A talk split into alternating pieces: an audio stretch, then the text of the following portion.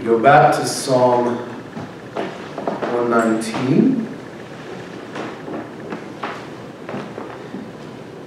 Now, I doubt that this will come as any real surprise to anybody, but a study done by Lifeway Research concluded that only one in five Americans ever have read the Bible all the way through. It's just 20%. That's fairly strange, seeing as how 63% of Americans claim to be Christian. Uh, I've always found it interesting that people will claim to believe in and follow Scripture when they haven't read all of it. But then I wasn't terribly different. I grew up in a conservative Baptist church. We did Bible drill and had Sunday school and Bible studies every week. Uh, I had a lot of verses and even a few passages memorized. Uh, still do, most of them. But I had never read the Bible all the way through. I had read most of the Gospels and other parts of the New Testament. I'd only read bits and pieces of the Old Testament. Uh, but I didn't read the whole Bible until after I had my encounter with God on the South Rim. And that happened when I was 22. As many of you know, by that point I had walked away from the faith that I grew up in and considered myself an agnostic. Then I met Jesus in the mountains and everything changed for me. I couldn't wait to read the whole story. And I'll admit there were some parts that were more difficult to get through, like Leviticus. But within a year, I had read it front to back. Uh, and then I read it again, turned around and read it again. I wanted to make sure that I wasn't missing anything. Right? And now it's been a while since I've read it all the way through, but I continue to read it just about every day now. And I remember sitting at a table with a group of college students one time who were members of the Baptist Student Ministry, much like you guys and the one we have here. Uh, this wasn't here, so don't fear. I'm not talking about y'all. Um, but then these were students who had grown up in church. And I asked how many had read the Bible all the way through, and I got a bunch of kind of shy looks. None of them had. They knew most of the main stories and other important parts, but they were still missing out. And one of the things I discovered the first time I read through it was that I had been told certain things growing up that I didn't find evidence for in the scriptures. For example, I was given the impression that God hated me for my sin. That I was a worthless sinner. And that's the language that was used. But in Romans 5.8, I read that God shows his love for us in that while we were still sinners, Christ died for us. And in 1 John 4.16, I read that we have come to know and believe the love that God has for us. God is love, and whoever abides in love abides in God, and God abides in him. The more I've read it over the years, the more I'm convinced in the love of God. The love God has for me and everyone else. The love God has for every single person ever brought into this world. In short, what I'm trying to say is that I had a real life experience with God was then backed up by Scripture. And I think it's been crucial to my faith. And I think this is at least part of what the author of this psalm was getting at that Scripture and a real life relationship with God go hand in hand. And I think as we continue to unpack it, we might see how this might be true in our own lives. So follow along with me as we read. We're going to begin today in Psalm 119, verse 97.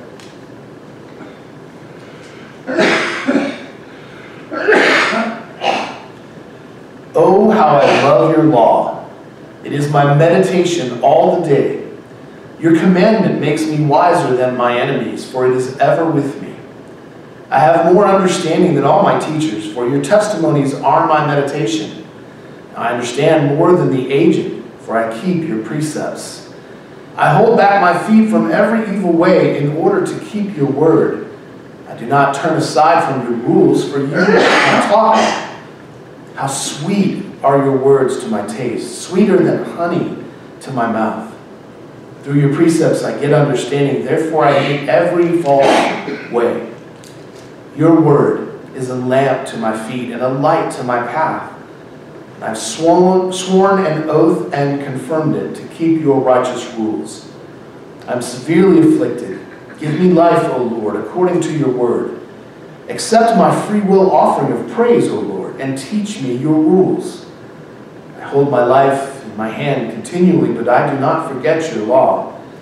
The wicked have laid a snare for me, but I do not stray from your precepts. Your testimonies are my heritage forever, for they are the joy of my heart. I incline my heart to perform your statutes forever to the end. May God bless the reading of his word. Okay, so, pick it up in verse 97. The psalmist claimed they loved God's Torah law, that they meditate on it all day long. Now, when we tend to think of meditation, we do, it's kind of a negative thing, right? But the psalmist didn't. They saw the Torah law of God as something to spend time thinking about, to something to ponder and mull over in their mind. As I said, I memorized scripture growing up, and it has helped me immensely throughout my life, but I was not taught to meditate on it, just to memorize it. And there's a huge difference. I could memorize a verse or passage, and then the teacher or pastor would come along and then tell me what it meant. I never had to think much about it myself. I just had to regurgitate never had to think about the implications of what I was being told to believe. Never had to think about whether or not what I was being told was a reasonable understanding of the scripture, whether it made cohesive sense now, the Hebrew word used in verse 97 is sikal, and it means to reflect or contemplate. In other words, the psalmist was reflecting on God's Torah, contemplating it, thinking about how it all fits together, considering how it all made sense. How much do we do that? How often do we sit down and read a passage and really ponder it, really think about it? How often do we get together and ask questions and discuss these things? I mean, Sunday morning doesn't really count because I'm just up here talking maybe a half hour. And, and hopefully what I'm saying is helpful, but that's not meditating. That's not reflecting and contemplating. It's just hearing, which is good, don't get me wrong according to the next three verses, meditating on God's Torah law was the way to become wise, the way to gain understanding. The psalmist wrote that it made them wiser than their enemies, that it gave them more understanding than their teachers, that they even had more understanding than the elders of their community, the people who should have been the wisest and most experienced in the ways of God. How can Scripture do this? There's some layers here. First, as we've seen throughout this series, this points us to Jesus. The more we reflect on who he is and what he has done, the more we will understand our faith because our faith is in him. But we can also dig into Scripture and find out more about our faith as well. We can balance our experiences with what we find in Scripture. It's like knowing someone and then reading what other people have written about them. It's a way to get a fuller picture of who God is, of who Jesus is, of who the Holy Spirit is, and of who we are. Now, in verse 103, the author wrote that God's words taste sweeter than honey. This is a sort of metaphor describing what it's like to speak the words of Scripture, to say them out loud. Now, this could mean the author was a Levite or priest who regularly read the Scripture out loud in the temple services that they had. But it can also simply be an observation and an encouragement. After all, how many of us read the Bible out loud to ourselves? Or with our families? Or in some other situation? Uh, this is part of what makes Wednesday nights when we do Bible study so important because those who gather together, we read the scripture out loud together. And maybe some of you are thinking, why does reading it out loud matter? How does that change anything? Well, it's sort of like the difference between reading the words, I love you, in a birthday card or something, and then hearing the one you care about say the words to you in person. It's why most of us still prefer phone calls to text messages. We are made to interact with each other. That's part of the reason God said it's not good for man to be alone. We are created to be social, to interact, and one of the ways we do that is by speaking to each other. Since long before the time of Jesus, believers have gathered to read the scriptures together out loud. But there's another reason, though. It's one of the ways we can hear from God. When scripture is being read out loud, the Holy Spirit can move in us as we hear it. In Hebrews 4:12 we read that the word of God is living and active, sharper than any two-edged sword, piercing to the division of soul and of spirit, of joints and of marrow, and discerning the thoughts and intentions of the heart. Have you ever been in a worship service or Bible study where the word was being read out loud and you experienced the presence of God in that moment? Maybe you were encouraged just by hearing it. Maybe you were convicted by something that was there. Maybe something was made clear to you or you received guidance. Maybe you experienced the Holy Spirit as comforter in those moments. Maybe you experienced the joy of God's goodness and love. I think reading Scripture out loud is a vital part of our faith. Whether it happens when we are together or when we're at home, not just reading the words, but speaking them and hearing them. It engages us in our faith in a way that is vital to our well being as God's children. It draws us closer to the Lord and to each other. Moving into verse 105, the psalmist wrote that God's word is a lamp to their feet and a light to their path. And this metaphor seems pretty straightforward. What God says is illuminating. It allows us to move forward safely by showing us what's ahead, showing us where to step so that we won't fail. Without it, we're left in the dark. No one wants to travel in the dark. We all want to see where we are going so that we get to our destination safely. And for some reason, we don't always rely on God's Word. And some of the time, we rely on our own understanding, our own way of doing things. But our own way and our own understanding are not a lamp or a light. We don't have the knowledge that God has. We don't always know what's ahead. And the question then is how do we walk by God's ways in our everyday lives? How do we make sure that we are walking in the light? After all, in 1 John 1 6 through 7, the apostle wrote, If we say we have fellowship with him while we walk in darkness, we lie and do not practice the truth. But if we walk in the light, as he is in the light, we have fellowship with one another, and the blood of Jesus, his son, cleanses us from all sin. The psalmist trusted in what God had already said. Is that what we do? When we get into a situation, do we trust what God has already said? Do we lean into the Holy Spirit for guidance and wisdom? Do we pray? A week ago, we talked about reacting versus responding. And this fits right along with that. When people hurt us or we find ourselves in a difficult spot, do we react or do we respond?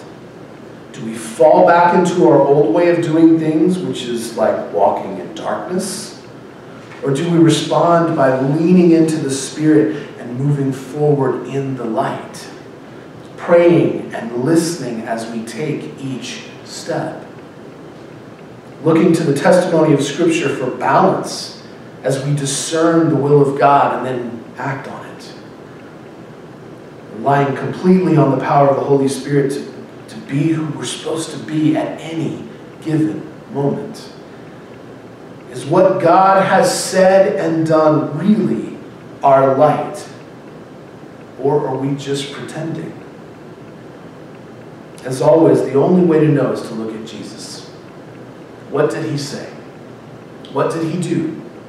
How did he respond to the various situations he found himself in? Because ultimately, he is our lamp. He is our light. And our relationship with him is built on a balance of spending time with the Lord in real life through prayer and meditation, alongside reading the scriptures, which are, in essence, all about him. In verse 108, the author extended a free will offering of praise to the Lord. So, what did they mean?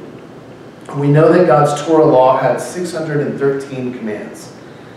If someone broke one of the commands by doing or not doing what they were supposed to do or not do, there were various offerings and sacrifices that they would need to make. For example, in Leviticus 4, we find that when someone sinned, whether it was a priest or the people of Israel, whatever it was, the necessary offering was a spotless bull. And then there's a whole list of things connected with how to go about sacrificing and making the bull, uh, the, the offering. In other words, though, if you, if you sinned, you had to bring a specific sacrifice to the Lord for that sin, a specific offering. But a free will offering is different. The Hebrew word there is nadab, and it means voluntary or spontaneous. In terms of an offering, it means an offering the person volunteers, an offering they give freely and spontaneously. It was a way of showing God's uh, God one's love and devotion out of the heart, out of the person's very being. Whether it was an offering of substance, such as grain or something else, or if it was simply a verbal offering of praise, which is the case here. The psalmist was offering the Lord praise freely, unreservedly. Now, how often did we do this? How often do we experience a moment and think to audibly praise God out loud? I think I've talked about this before, but one of the things I've tried to teach uh, my youngins is to thank God and praise God for little things in their day. When the sun would come up, we would say, Thank you, Lord, for the sunrise. When it would rain, we would say, Thank you, Lord, for the rain. Now, I know that as good Baptists, we are supposed to thank the Lord for our meals before we dig in. Uh, I actually think that most Christians do that. But what about other little moments? What about when we see a rainbow? What about when we finish Roundup and no one was injured? What about when there's a cool breeze? What about when the clouds hug the mountains like a blanket? Or the stream makes a gurgling noise as we cross it? What about when we get to see a loved one that we haven't seen in a long time? What other holy moments might we be thankful for? And, and should we store all those up for Sundays when we come here? Or should we praise the Lord right then and there? Right in the holy moment that we are experiencing. I mean, it's a free will offering, so it can be whenever, right? So why not both? On the spot and in the company of other believers. What if the holy moment isn't quite what we expect, though? Part of what's interesting here is that the author wrote this line in between other lines about being afflicted and the wicked trying to trap them. What if we can experience the goodness of God right in the middle of our pain and sorrow? Right in the middle of our grief, in the middle of our trials, after all, isn't God right there with us in those moments too? Are we committed to facing our situations like Job and responding by blessing the name of the Lord in those moments? Is the Lord worthy of our praise even if things don't go the way we want? There's a song by a band called MercyMe. Uh, they're the group that sang I Can Only Imagine. Most of us know that song. This is a different one, though. It came out a few years ago. It's called, it's actually called Even If. That's the name of the song. And it always moves me every time I hear it. It's sort of a prayer in the middle of hard times. And the lyrics of the chorus are this I know you're able, and I know you can. Save through the fire with your mighty hand. But even if you don't, my hope is you alone. I know the sorrow and I know the hurt would all go away if you just said the word. But even if you don't, my hope is you alone. This has been my prayer more times than I can remember. I haven't always wanted to be thankful and praise God in those moments, but what I've found is that when I do, I'm far more likely to experience peace and joy. And that brings us to verse 111, where the author stated that God's testimonies were their heritage and the joy of their heart. And we know it was Israel's heritage because God gave the Torah to Israel. The tablets Moses brought down from the mountain had been kept in the Ark of the Covenant in the temple, and the Torah was kept on scrolls in the temple and synagogues and read out loud all the time. I think they did it every day, in fact, they had a daily reading. But this songwriter also claimed it brought joy to their hearts. Have you ever heard a passage of Scripture read out loud and felt joy? Have you ever read out loud yourself and felt joy? Have you ever felt like the prophet in Jeremiah 15, 16, where we read, Your words were found and I ate them, and your words became to me a joy and the delight of my heart, for I am called by your name, O Lord, God of hosts. Have we been missing out on the joy of the Lord because we either don't read at all or only read quietly to ourselves? Have we missed the power of what God wants to say to us? What if we take it to the next level? Since we've established that references to God's Word and the Torah in Psalm 119 are ultimately pointing to Jesus, have we heard Him speak to us? Have we listened quietly for our Savior and King to say whatever He wants to say to us? Have we paid attention to the still, small voice of the Lord? Would we know it if we heard it? Or have we been too distracted in our lives? Have we failed to experience the joy of the Lord because we aren't being attentive? What if we carved out some time every day to just meditate on who Jesus is and what he has done and then listen for his voice? Does that sound crazy? We make time for so many things movies and TV shows, books, fishing, hunting, quilting, all the things. I could go on and on and on and on. But could we make time to hear the voice of our Lord? Could we just set aside even just a few minutes a day? When I was a teenager, the youth pastor called this a quiet time. Maybe y'all heard that terminology. Maybe that's what we all need. Maybe if we entered into such a time, we might know the joy the psalmist was talking about here. Maybe we would find that we have more energy to offer God our praise freely. Maybe we would begin to see the path ahead more clearly as we walk in the light of the Lord.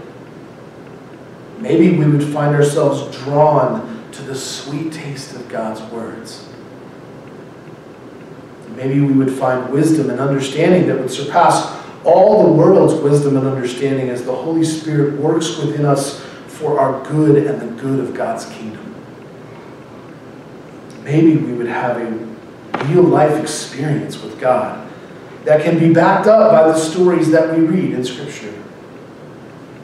And maybe we would be able to echo the words of this psalm in verse 112 as we incline our hearts to God's way forever to the end. Will you pray with me?